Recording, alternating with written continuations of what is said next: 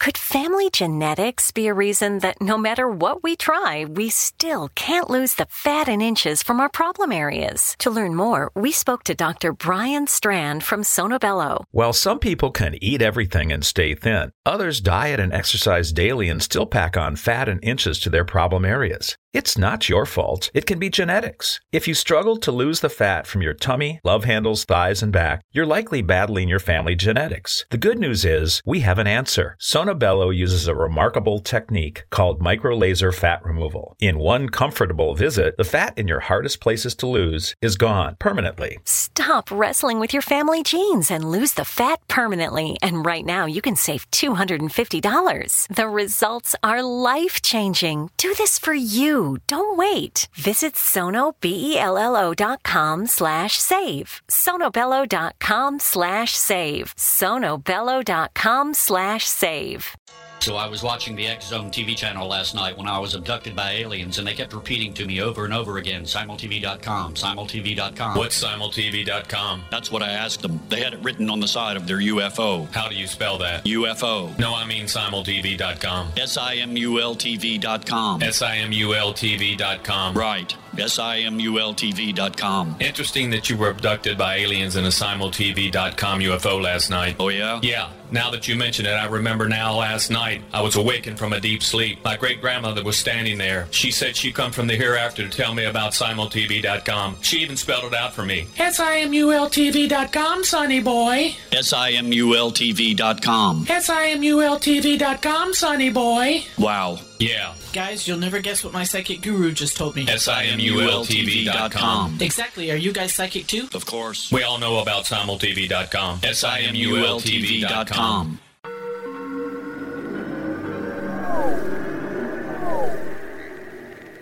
Roswell in the 21st century is a detailed re examination of the Roswell UFO crash case. I have studied the evidence for more than 30 years, and I now put that evidence under a microscope in a cold case examination of the facts. These facts might not please everyone. They are based on my comprehensive investigation that took years to complete, but they do lead to the conclusion that whatever fell was not built on Earth.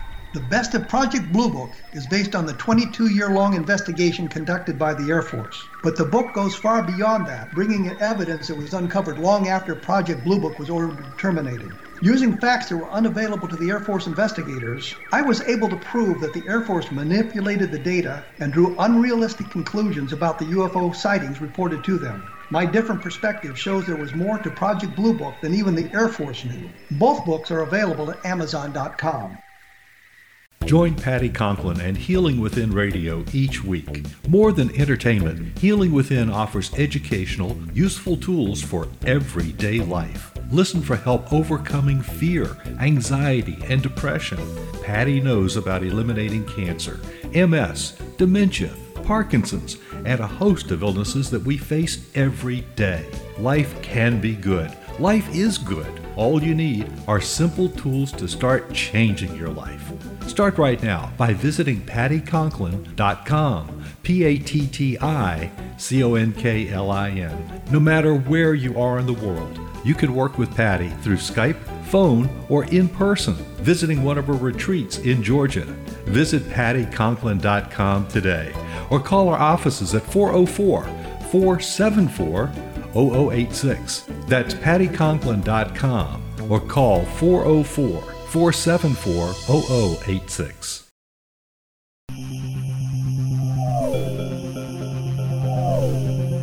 This is a different perspective with Kevin Randle. Kevin is a retired United States Army lieutenant colonel who has studied UFOs for more than 50 years. His military training has provided him with unique insight into military operations and UFO research.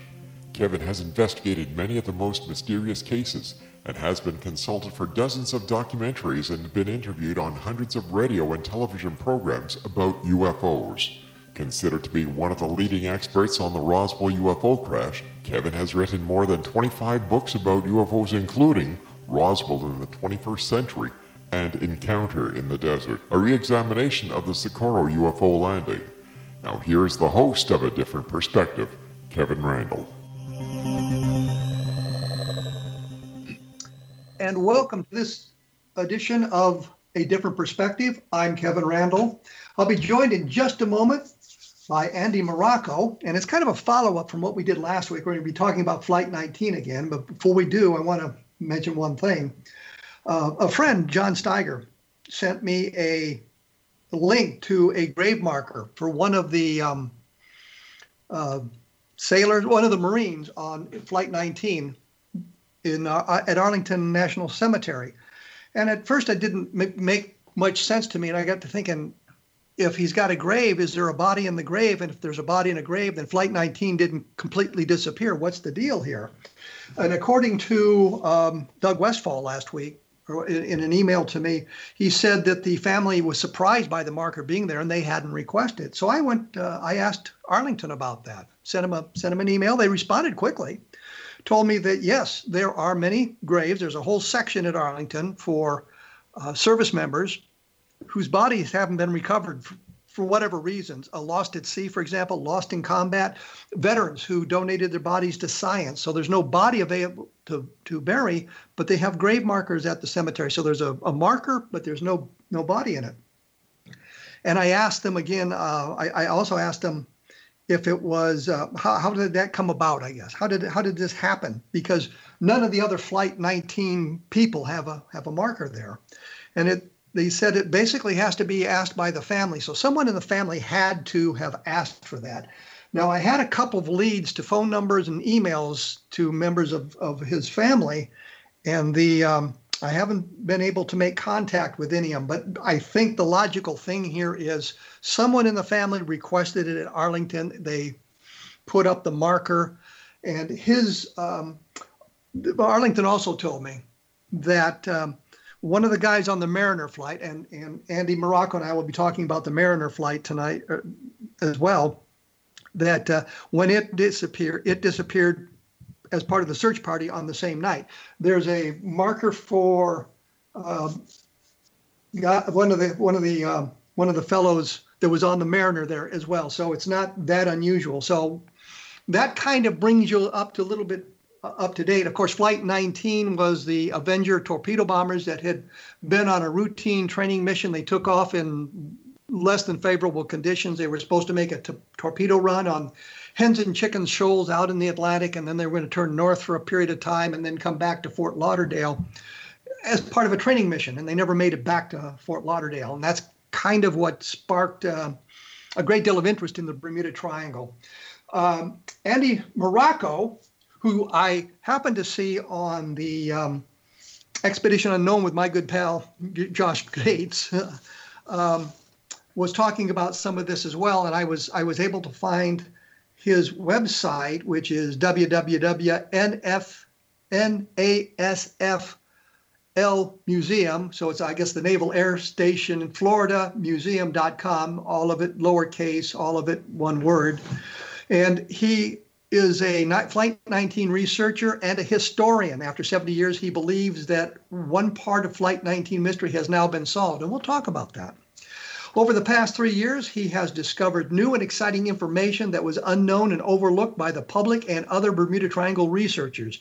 These clues have allowed him to calculate the probable location of the PBM Mariner, that's the flying boat that took off in the search, known uh, by the call sign of Training 49, which disappeared after Flight 19 was lost. After presenting his findings to the Naval Air Station at Fort Lauderdale Museum, they thought his research would lead to the successful recovery of Training 49, the, the flying boat. Uh, therefore, he is excited to announce that the museum has agreed to become partner and curator of the expedition that they call Project Mariner. And this was something that they talked about on Expedition Unknown with Josh Gates. Andy Marocco, all of this now, welcome to a different perspective. Well, thank you very much, Kevin. Um, we've had some fun chats here in the, in the, last week or so, and and I always hesitate to do that prior to the program because I afraid we'll use all the good stuff before we get to the program. Mm. There's always now, good stuff to talk about, especially when it comes to this particular uh, subject. Yes, yes. On Flight 19, you have a theory about what happened to them and where the aircraft may be resting. Yes, actually, um, we're getting ready to make a, a fairly big announcement about uh, some new evidence. Uh, and when I say evidence, we have data that actually has been overlooked, and I think we have a really good idea of where Flight 19 uh, has come to rest. Can you expand on this exciting new evidence? well, uh, I can't expand too much on it at the moment because that's the whole point of having a, a press conference in the near future here. Uh, we're looking at doing uh, this. Um, you know, we would have done it around this time, uh, you know, right now, but since the COVID 19 incident happened, we didn't have the ability to really get the press together. And so we're kind of waiting for this to die down a little bit so that way we can actually do this at the backdrop of the museum and make uh, the announcement of uh, the discoveries that we found and how we think it'll actually help uh, lead us to the site. Uh, and hopefully, we'll get some uh, sponsors uh, with the equipment and the vehicles, you know, the ships and the, the ROVs that will go out there to help us look for them. So, if I understand what you're saying, the flight all went down together in one location? Well, yes. I mean, uh, you know, I I know there's this misperception that people think, oh, you know, if if they uh, you know went down together, then that means they all landed at the same exact time, and and it doesn't necessarily mean it that way. Sometimes people uh, take things uh, too literally. Um, it seems to me that uh, you know my good friend John Myhre, uh, when he wrote his book in in 2012, he had come up with theories that um, you know that the the actual flight disbanded essentially. And you know one of the first things i did uh, was call him up and told him my opinions. And uh, needless to say it didn't go good on our first conversation. Uh, i think uh, we pretty much said some uh, negative things to each other and we hung up. And um, and then of course uh, a day went by and john cooled off and i cooled off and we had a great conversation and he realized i was a a legitimate researcher, someone who was going to question the status quo, and uh, in, even if it meant other people's theories. You know, the idea in finding Flight 19 is to be able to work together in order to essentially p- play devil's advocate. Well, um, wasn't you, John John Myers John Myhre's idea was that, the, as you say, the flight broke up and mm-hmm. some of the wreckage had been found on land. I, I, think he's suggesting some of the wreckage had been found. Well, again, you know, this goes back to John's writing of the book in 2012. That's what he believed was, um, you know, the theory, and that's all it was was a theory. You know, until you have physical proof, everything's a theory. Um, and John has never been able to attain physical proof, um, and and that is why when I talked to him in 2012 and the book was already written, he never followed up with another book to explain the stuffs that the stuff that we both discovered together um, just working with each other and how none of that stuff was actually uh, provable and uh, and most likely not probable. Well, one of the things in the book, I think, is the idea that um, uh, Sergeant George uh, Paonessa mm-hmm. had survived, had survived, and yeah. went to live in California. After after this happened, he went AWOL mm-hmm. and went went and lived in in um, in California. And he's he's of course the man that's got the marker in in the cemetery, which is what sparked my chasing this thing down over the weekend. but there's a telegram he supposedly sent to his brother. Mm-hmm. I know that you have it on your website as well. Mm-hmm.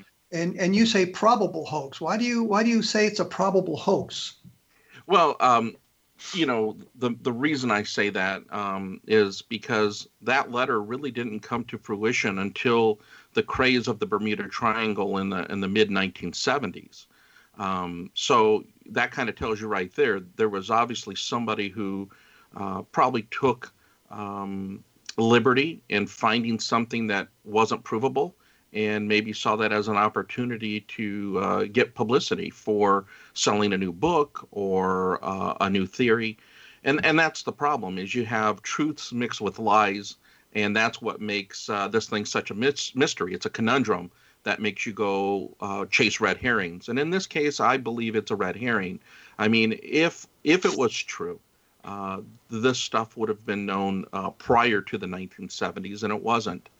Um, so I think uh, those are things that you have to take into consideration. Okay, I'm going to have to take a break here because we're running up against uh, that time. Um, The uh, website for you is www.nasflmuseum.com. So it's what Naval Air Station, Florida Museum. Yeah, actually, that's for the museum. But if you want to know about the Flight 19, my website is actually very simple. It's flight19.com. Oh, that's much simpler. Yes. I like that. Um, and I'll, I'll put a link up on my blog, which Sure. is www.kevinrandle.blogspot.com. Well, when we come back, we'll talk a little bit more about um, Flight 19 and the possibility that someone may have survived or what, what all that means. I will be back right after this with Andy Marocco talking about the Bermuda Triangle. So stick around.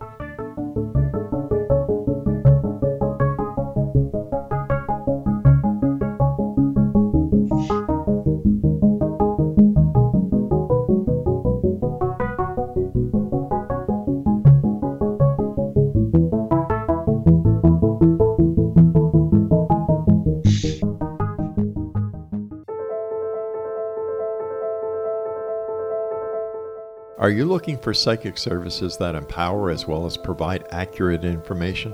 Jenny is a third generation psychic with extensive esoteric training. A practicing professional intuitive for over 30 years, her accuracy is astounding. While most psychics can read what will happen to you if you don't change directions, Jenny understands the future is subjective. While there is a river of time we all traverse, that river has many waves, eddies, currents, and tributaries from which to choose. With Gen E as your guide, you can explore the many possible outcomes in the river of time and navigate your course to the one of your liking. Take control of your future. Book your life changing session with Jenny today at www.gen-e.net. That's www.gen-e.net.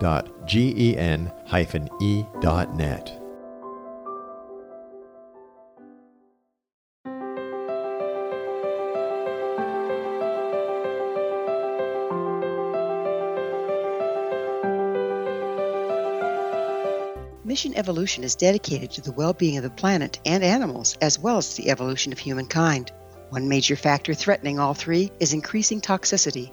Heavy metals and other environmental toxins are poisoning our bodies, deteriorating our brains, blocking our spiritual connection, and shortening our lives. Yet these poisons are extremely difficult to remove. I'm Gwilda Wiyaka, and I recently became aware of a product created from the marriage of nature and nanotechnology called Vitality. It's formulated from zeolite, whose crystalline structure binds toxins, gently carrying them out of the body. The light is only as clear as the window through which it shines. Clear your body, shine your light into the world. Visit vitalityhappens.com for a 20% discount. Enter code PATHHOME.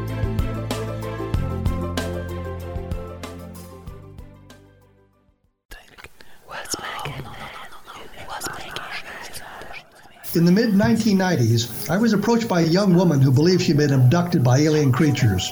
In conversations, I began a journey that took me not into the world of interstellar travel, but back through time into past lives. Under hypnotic regression administered by a professional rather than describing abduction, Jenny, as she is called, begins to tell a tale of horror in 19th century London. Her unbelievable past life seems to connect with Jack the Ripper and other monsters of the past. Throughout the session, Jenny provides a rich detail of her past lives that links some of the most horrific killers in history to one another.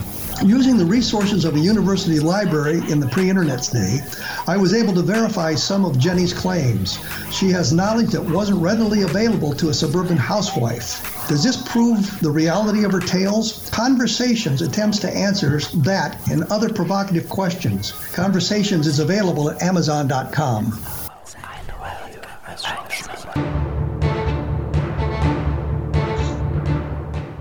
I am here with Andy Marocco. I learned about him uh, from Josh Gates at uh, Expedition Unknown. I like to plug Josh Gates as much as I can because I enjoy his programs.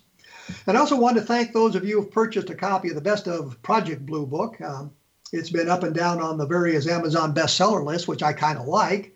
Um, if you enjoyed the book, think about uh, writing a review about it. And I, I, say that because those sorts of things actually help a little bit to get the, the word out in the um, and and get people interested in buying the book.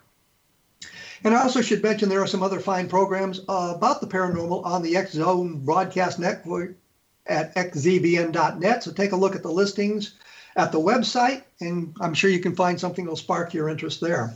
I'm here, as I say, with Andy Marocco. We were talking about Flight 19, and I'd mentioned that telegram that was apparently sent to uh, uh, George Paonessa's brother at, at some point there. Do you know when that telegram surfaced in the public arena? Yeah, the, I, I believe it was in the mid 1970s uh, when uh, the books and TV were really pushing uh, Charles Berlitz' book about the Bermuda Triangle. Do you know where it came from? Do you know who had it? No, no. So we have we, and in ufology we have this problem all the time. We have all these great documents, but we have no provenance for them. We don't know where they came from. We can't trace them back. We can't get any kind of uh, verification of their authenticity. So I understand that. I thought maybe you were going to say that it uh, you thought it was a hoax because the guy had been killed in the uh, in the accident, and therefore he couldn't have been sending a telegram. So. Well, you know, you can never rule anything out. You know, I'm I'm pretty much in the belief that you have to have evidence to back something up. Um, you know, no one can say definitively that George Paonessa survived or uh, that he died. Um, all we know is that he never came back. Um, so that could lead to two different possibilities, right? So you just want to decide on which one you want to believe. I think if you look at the majority of evidence uh, that exists, uh, it's highly unlikely he made it back. Well, I would I would say one thing. Um, if he in fact survived and became a contractor in California and then passed away in the 60s or 70s, there should be an obituary somewhere. Mm-hmm. And if that obituary exists, then it would list his next of kin, which would uh, allow us to verify it's the right guy. Clearly, there was a guy with the name George Paonessa in in California as a contractor. He's in the phone book and everything else, but is it the same guy? Yes, and actually, the the funny story about that is, is Doug actually, uh, uh, who was your guest last week, uh, a- actually asked me to go look at uh, Arlington. Um, it is Ar- it's called Arlington National Cemetery in Riverside, not in uh, in um, uh, Washington, D.C. There's one in, in, Riverside, California as well.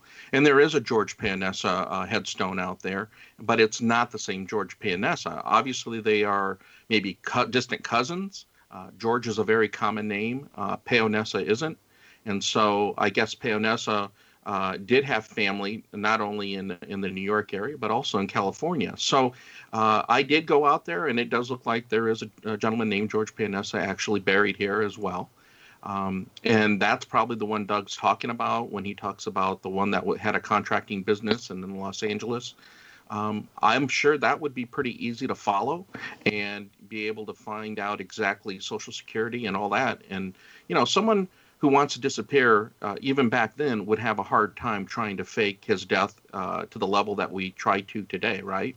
So um, I think it would be even harder uh, to do it back then, to be honest. So your your opinion, and I, and I think it's one that uh, most people share, is that the entire flight disappeared together. They did not break up. And as a former military pilot who did a lot of formation flying, mm-hmm. I just couldn't see the um, flight breaking up as right. as they realized that they, they were going to run out of gas. And some guy said, "Well, I'm leaving the flight. I'm going to go do something else here." I just couldn't. I just can't wrap my right mind around that. Mm-hmm. Um, so I was always of the opinion that they they followed the order that um, Taylor gave, which was when the first man is down to 10 gallons of gas, we'll all ditch together. Mm-hmm. So they came down in a relatively compact area of the Atlantic Ocean. Uh, and I, I, always thought it was a good idea because it would allow search and rescue a bigger target to search for. If you know, mm-hmm. two or three guys in the in the ocean paddling around in a little rubber boat or in their Mae West would be hard to spot. But if you had more people and more of that debris around, it'd be easier to find them. So I always thought it was a good idea to do that um, as a last. Well, I was going to say last ditch effort, and that's exactly what it would have been, last ditch. Well, yeah, uh, and I, I think you have to think about something there, and it's it's not just that; it's just the the whole thing when you take in survival aspect of it. I mean, if you separated and left each other, the chances of survival or anyone surviving would be minimal. Um, you need help. And in a situation like that, uh, especially if you're five guys that are uh, flying at night uh, in the in the middle of the ocean, there's no lights, there's nothing to see. There's you know what are you supposed to do? Uh, I would take my chances and and work with everybody to you know take turns trying to make as close of a landing as you can next to each other. Obviously, not at the same time because you would never know where each other's at. But if one went down, you would circle around and try to come back and get as close as you could. Uh, so that way, the swim, if there was one, uh, would be possible. And then you guys could all work together to, to survive.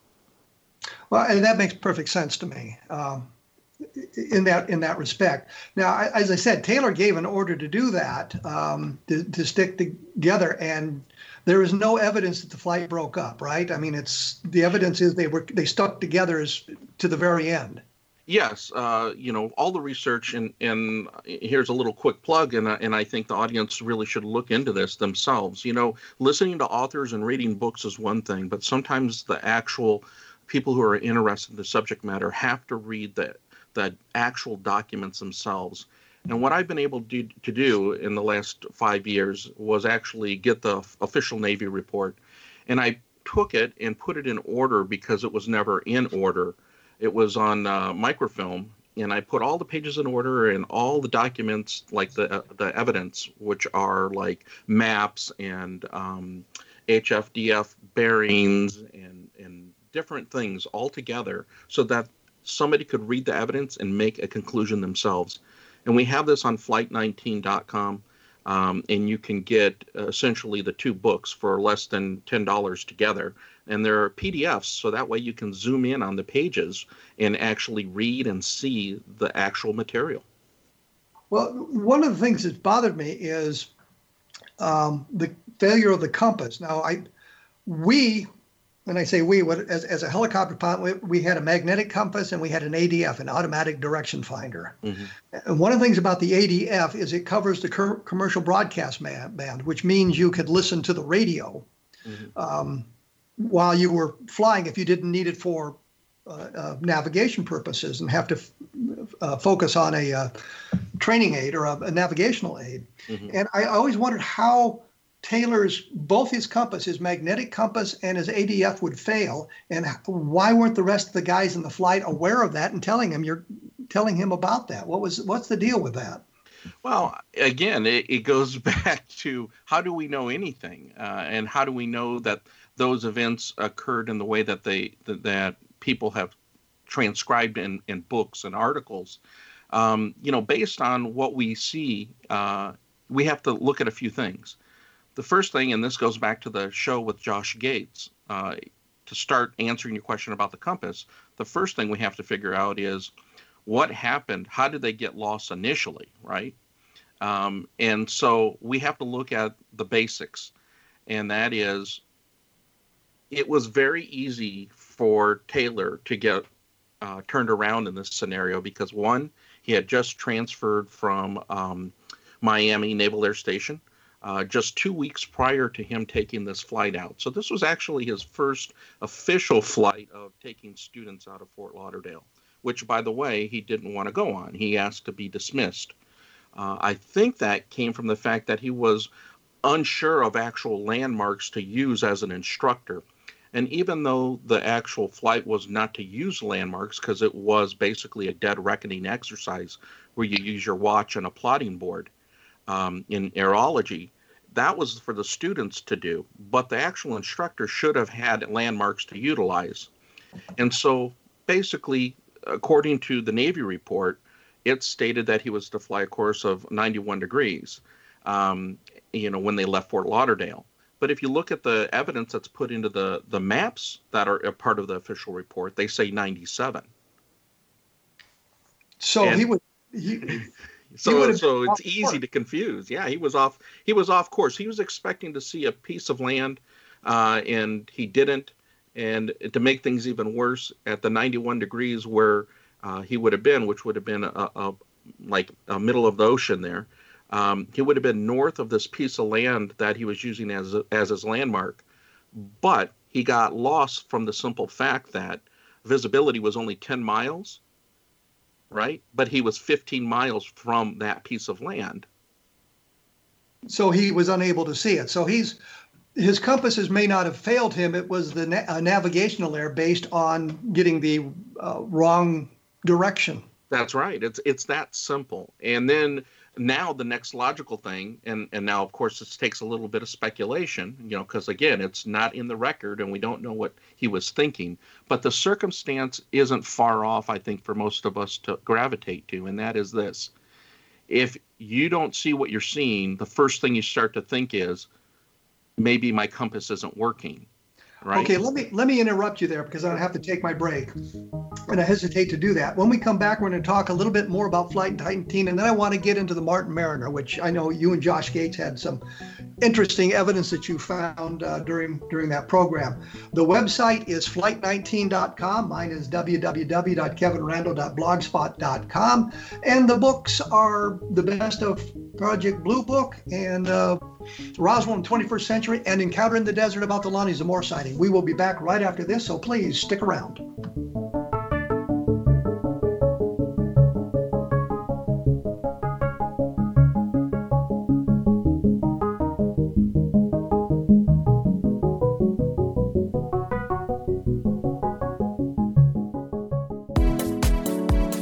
How would your life change if you could develop the business and personal skills that you need in order to make more money? Do you want to learn how to achieve your big life goals faster? Then go to findhiddenmoney.com and get the Goal for It online course. The course teaches you how you can set and achieve your biggest goals while completely overcoming the roadblocks to your goals so that you can realize your dreams and imagine more success. Go to findhiddenmoney.com. If you are looking for a safe, zero calorie natural option to the harmful artificial sweeteners on the market today, Just Like Sugar is what you're looking for. Just Like Sugar is a wonderful natural alternative for those health conscious people who choose a calorie restricted diet with a great, pure, sweet flavor that tastes just like sugar. Just Like Sugar is a great natural option for people suffering from diabetes and may be useful in restricted diet programs where standard sugars are not allowed and does not cause a laxative effect of some other sweeteners. Just Like Sugar comprises a perfect blend of chicory root fiber, natural calcium, natural vitamin C, and Just Like sugar, sweetness comes from the natural flavors from the peel of the orange.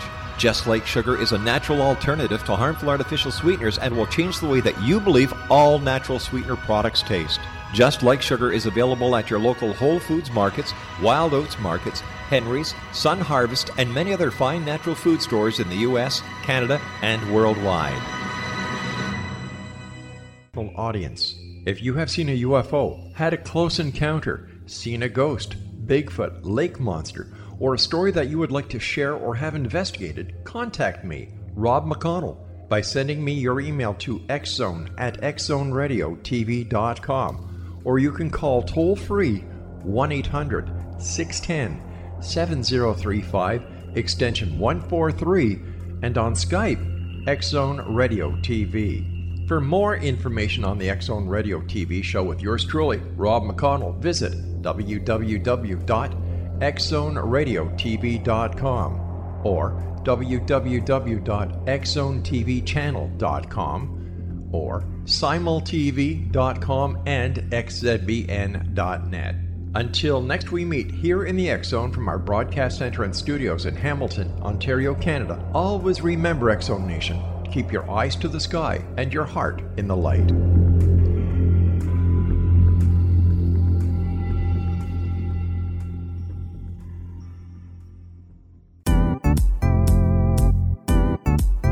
Memorable dynamic presentations are a not so secret weapon in the business world.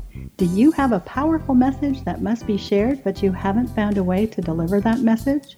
Do you want to be known as a top public speaker who gets amazing results? Are you ready to create and deliver your powerful message? Thomas Hides can help you create and deliver your speech to get the results you desire. Visit iconquality.com. I am joined by Andy Marocco. We're talking about Flight 19. When we went away, we were talking about navigational problems and the fact that um, he had a, a, six or seven degree difference between what the course he was supposed to fly and the course that he actually flew, I guess. And uh, the further you get away from your starting point, the further away you get from where you're supposed to be going, and it can become quite distressing, I suppose, because you don't see what you're supposed to be see.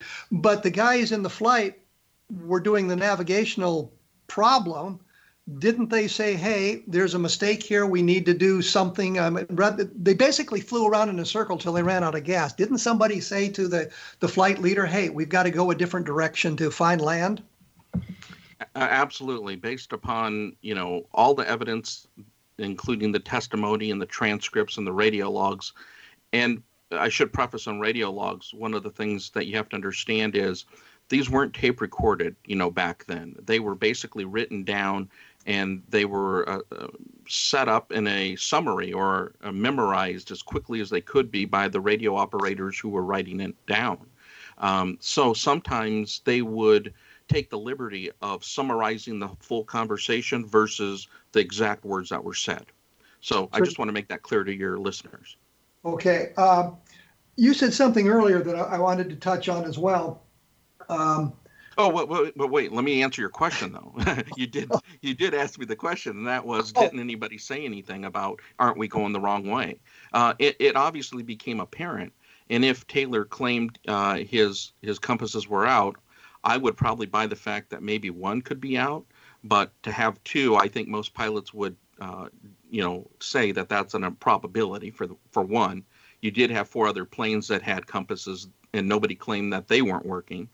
And then we obviously know later on in the flight they are using their compasses because they're talking about flying 030 degrees, 090, you know, uh, 270. So we know they're using them. So somebody's was obviously working. They had ADF in the in the aircraft, right? Uh, automatic automatic directional finding is what you're saying? Yes. Um, yes, they had the ability to so home they, in they, on things. Sure. They could have tu- they could have tuned into a radio station in Florida Theoretically, yes. And flown to that radio station. Sure. But they didn't do that. Mm, that's one of the mysteries, yes. Okay. Uh, as, as, I was getting ahead of myself there, uh, when we when we when we began our, our conversation, you were talking about people writing books and not having evidence to support what they put in their books. And I, am well aware of that problem. I, I see it all the time. I do something called Chasing Footnotes, and I do that on my blog periodically, where I'll read something in a book and it'll be footnoted, and I'll t- go to the footnote to see what the original source was and try to chase it to the end and find out that oftentimes what was in that hmm. book by chasing it to the original source is not quite accurate. Are and and you're suggesting that uh, uh, much of the stuff that's written about the Bermuda Triangle is sort of the same way the writer putting his own interpretation on stuff as opposed to um, looking directly at the facts. Yeah, I'm not a Bermuda Triangle expert. I'm an expert in Flight 19 and and obviously the Martin Mariner. Uh, that that particular thing. That's my subject area. So that's what I like to claim I'm an expert in. And uh, so yes, I I look at the facts. You know, and I should state this that in the books that I've organized, you have to understand that I'm not the actual author per se, because it was the U.S. Navy who actually authorized all the stuff that I put in order. So what is there is nothing of my opinion. It is strictly considered factual from the Navy's standpoint. Now, there are mistakes, and they even admit to that, even in the report. But the reality is that was the best information they had at that time, uh, and it's still the best information that we have today. So you're you're suggesting, like I have, we need to get to the original source, and the original source, of course, is the Navy documents. And that's exactly what I I put together uh, at flight19.com. Is that's what you need to look at. So this is the evidence you use to support your theory as the, the, the Navy investigation of the disaster.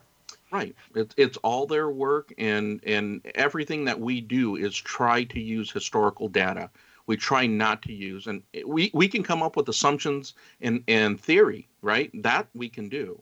But proving your theory you have to take the evidence that you have which is in the navy report to support those theories. And that's fortunately what i've concentrated on those 500 plus pages to utilize for what we do uh, with with uh, the theory of flight 19 and the mariner.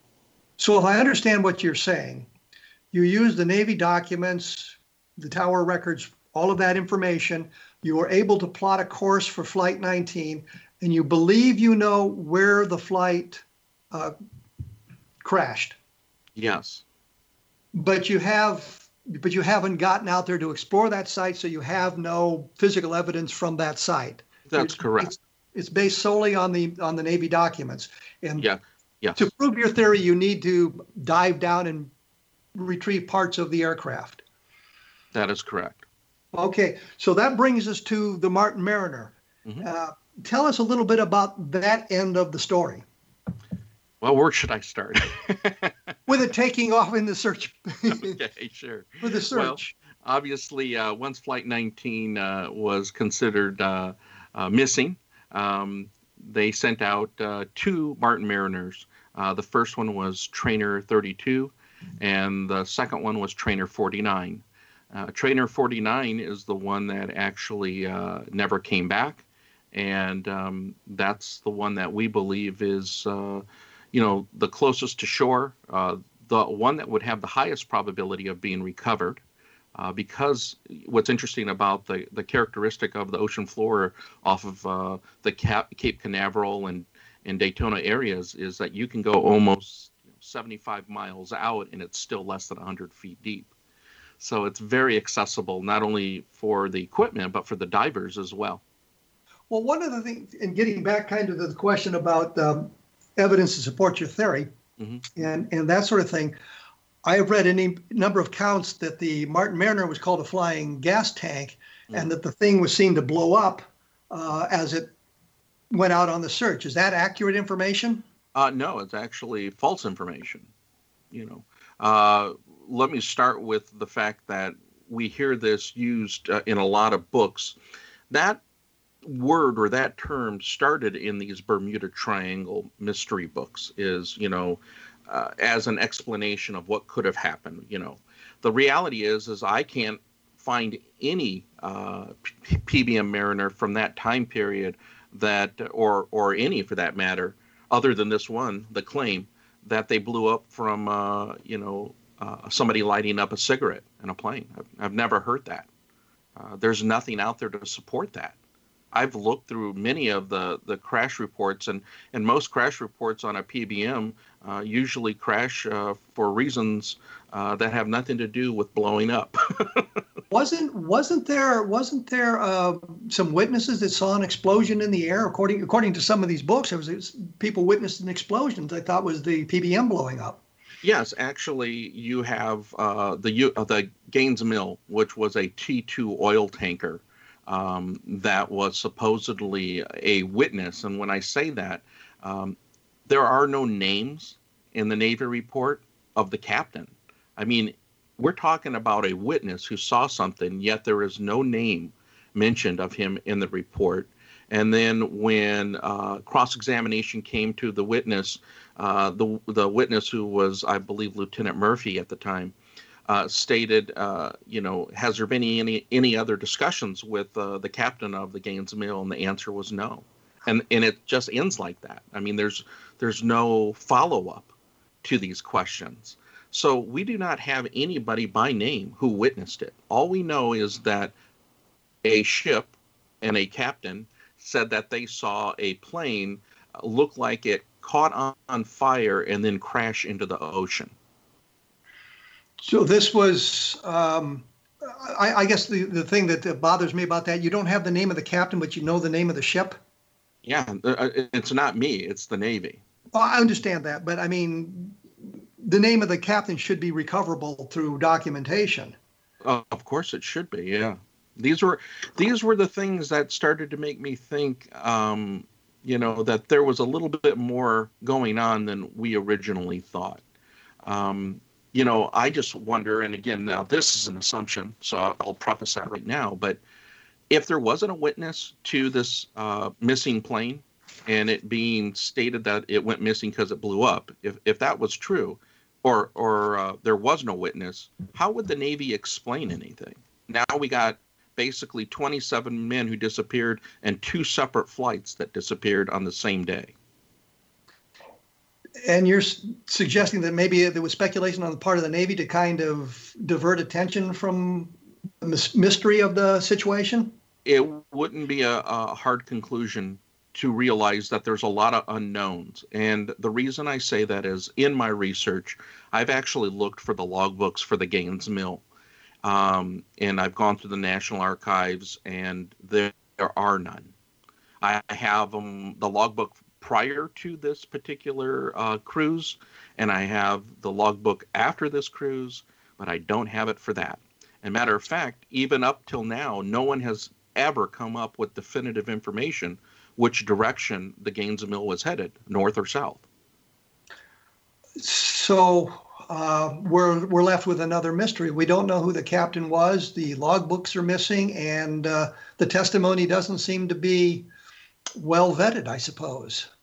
It, very much so, um, and that's that is uh, to me, Flight 19 is not as much of a mystery because of the data we have versus the Mariner. The Mariner is a bigger mystery because well, let's, let's nothing matches here. up. Well, we'll get back to the Mariner when we come back from this break, which I have to take right now this minute. Okay. Uh, my blog is www.kevinrandle.blogspot.com. I will link to some of this other information for those of you who want to follow up on it. And you can look at, uh, I guess it's flight19.com to get the information from that aspect of it. We will be back right after this, so please stick around.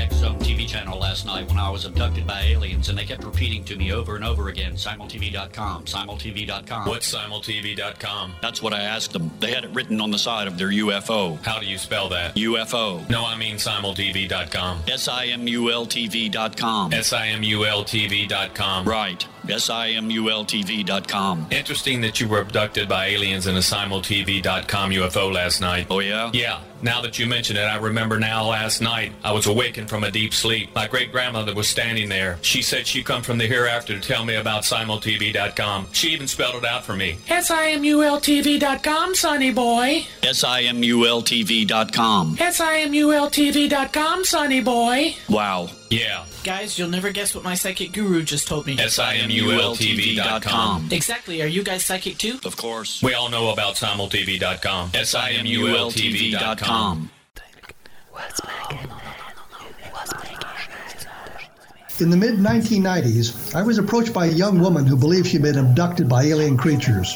In conversations, I began a journey that took me not into the world of interstellar travel, but back through time into past lives. Under hypnotic regression administered by a professional rather than describing abduction, Jenny, as she is called, begins to tell a tale of horror in 19th century London. Her unbelievable past life seems to connect with Jack the Ripper and other monsters of the past. Throughout the session, Jenny provides a rich detail of her past lives that links some of the most horrific killers in history to one another.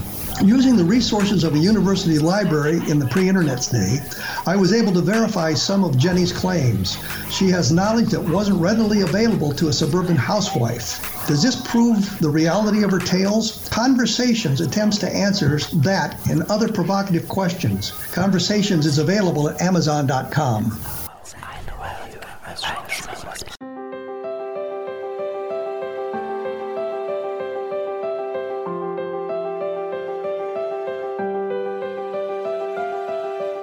Mission Evolution is dedicated to the well being of the planet and animals, as well as the evolution of humankind. One major factor threatening all three is increasing toxicity. Heavy metals and other environmental toxins are poisoning our bodies, deteriorating our brains, blocking our spiritual connection, and shortening our lives. Yet these poisons are extremely difficult to remove. I'm Gwilda Wiyaka, and I recently became aware of a product created from the marriage of nature and nanotechnology called Vitality is formulated from zeolite, whose crystalline structure binds toxins, gently carrying them out of the body. The light is only as clear as the window through which it shines. Clear your body, shine your light into the world. Visit vitalityhappens.com for a 20% discount. Enter code PATHHOME.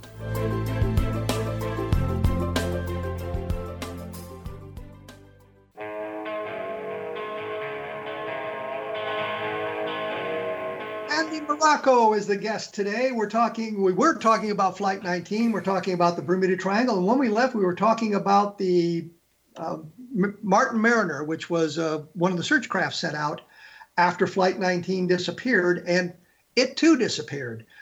Do you have a clue as to where it might have crashed? Well, we have it based upon again factual information, and then the Navy claims that uh, that plane took off at about uh, 6:28 I'm sorry, 728, and then um, according to the witness, uh, which was the Gaines Mill ship, uh, that disappeared around 7:50 p.m. So it was just about a 22 minute flight, 23 minute flight. And and you have been looking for the Martin Mariner on the ocean floor. That's correct. We have, and we've gone out a couple times, um, and it's probably going to take a couple more times to keep looking. the reason for that is basically the technology is out there, um, and there's some new technology that has come out that we're kind of excited about, uh, which has to do with uh, I'm sure you've heard of the term lidar. Uh, that they use on Josh's show, where they actually can see stuff through the forest and they can see the ground and pyramids and things like that. And it's never been able to really penetrate water but we do have uh, a new company now who is able to do that up to a depth of about 150 feet. And I'm hoping that that might be something we might be able to utilize in the near future. Well, let's give Josh's show another plug here, uh, Expedition Unknown, because you and he were out on a boat surveying the bottom of the of the ocean there, and you found some debris that might be part of that Martin Mariner. Yeah, it's there's a possibility it could be. Um, it's something that needs to be analyzed and looked at a little bit more carefully. Um, I'm always cautiously optimistic. I'm, you know, I'm never one to say, "Hey, we found it." Uh, it might look like that on the television show, uh, but I'm not 100% sold on it yet. And because of that, until we can actually verify it 100%, uh, you know, my effort is still to continue to keep looking.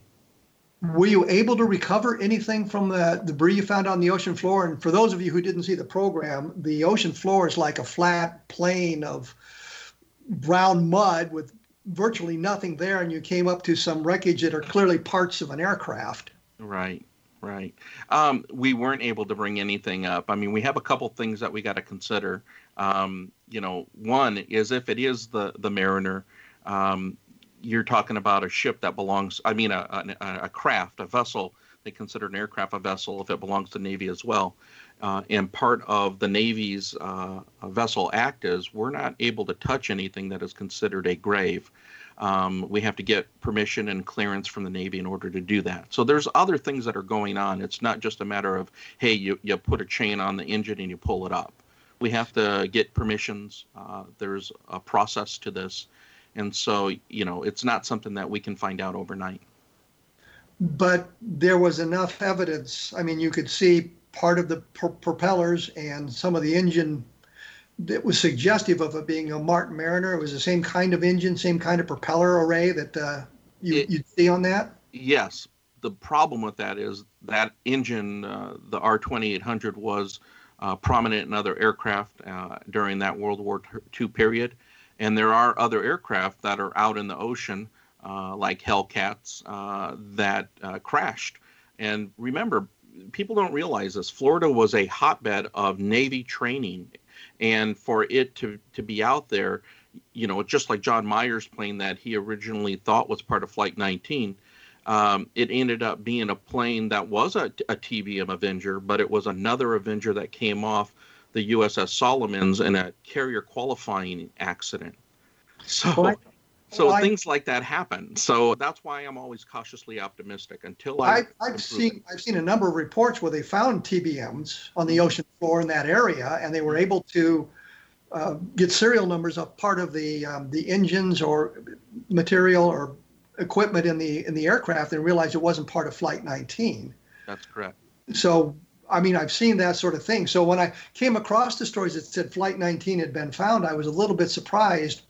And and so what you're saying to me, as I understand it now, is Flight 19. You think you know where it went down, but you have not recovered anything, so you, you haven't been able to prove that. You mean you, the the Mariner? Or, no, no. I'm, Flight 19 and then and, and the Mariner were in a similar circumstance. You've actually found debris on the ocean floor, but you haven't been able to verify that it was part of that uh, that search and rescue operation. That's correct. We haven't been able to prove anything on the Mariner uh, at this point. And um, you know, we're like I said, we're optimistic, but uh, the search continues until until we can find something else. I mean, if we could find fuselage or other things that would really be, you know, how many PBM Mariners have crashed off the coast of Florida. um, you know, there's probably one other PBM that disappeared from Banana River, which is uh, you know on its on its way to the island of Bermuda, uh, and so that's one thing to consider as well. So. You know, there's not many of them, but uh, TBM Avengers, I can show you 35 of them that are off of Fort Lauderdale right now uh, that are due to training accidents. So that's exactly what happened to um, the planes that were found in the early 90s by Graham Hawkes. He thought for sure he had found Flight 19 because he found five Avengers, and they were all within a quarter mile of each other. And he thought it was an astronomical, uh, you know, possibility that, you know, how could this be separate accidents? Well, believe it or not, it was. And it had to do with the fact that they were all doing dive bombing on targets in that area during training. So, it, you know, there's always an explanation for this stuff. Well, it's kind of surprising you'd find five Avenger torpedo bombers that close together and they're not being associated with anything other than training events. Um, but they're they're separated in time and they crashed at different times. They didn't crash together. That's correct. So the, we're still looking for the for the uh, event the Avengers, and I guess moving back to them, you are in the process of getting together the uh, expedition to go look for the Avengers as well, as I understand it. That's correct, and that's the whole point of us uh, making an announcement uh, in the near future, around you know this summer, I hope, to be able to generate the interest that um, will spark uh, sponsors and uh, an actual um, vessel, a crew. You know, we need the best research researchers out there to help us get there you know, if Dr. Ballard uh, in the Woods Hole Institute wanted to help out and knew we had coordinates to share with them, I'm sure they'd jump on and, and work with us as, uh, soon as possible. But we don't we don't really know what happened. But we don't think you don't think there's some kind of um, paranormal phenomena going on in that area that would cause all these accidents. Well, um, where we're looking and where we know Flight 19 uh, is based upon um, you know, just even in the Navy report, they have uh, a fix at 5:50 p.m. Uh, and that fix uh, basically shows it's outside of the Bermuda Triangle. So there's no Bermuda Triangle to be looking at at this point. But but the question is, you don't think there's some sort of paranormal activity in that area that would be responsible for like Flight 19 disappearing? They, they didn't get sucked into a parallel dimension. no, I don't believe in that. That's that's just me. And they they didn't get taken by UFOs as they showed in the beginning of Close Encounters of the Third Kind, the, the motion picture. No, not in my opinion. Again, I can't prove that part of it. Uh, I stick to what is provable. And I have 550 pages of documents that basically show that the Navy knows where, where they were. The Navy knows where they were close enough to have found them back in 1945, or just uh, yeah, uh, I would say that they would have been late in finding them. Uh, they would have probably perished before they even got to them. Well, I guess, I, I and I'm not suggesting the Navy did anything wrong. I, I mean, understand it was the, the weather was really crappy, mm-hmm. and you're you're searching for guys floating around in the in the ocean because how long would the Avenger remain afloat before it sank? just minutes. I mean, you know, there's been some people who have claimed, you know, in in uh, waters that were calm, you know, it was take five minutes for maybe one to actually, you know, sink completely. But if you're in rough seas, that changes quickly. Uh, also changes if uh, doors are opened, like in the the cabin compartment where the the radio men and uh, the gunner were, right? So, you know, if you let water in, it's going to sink quickly. Um, they were never airtight well, I mean, the point simply is the Navy was be, be looking for guys floating around in the ocean sure. and at at night mm-hmm. Mm-hmm. before they before the sun came up the next day. So they didn't have much of a chance to to find them anyway. No, uh, they didn't.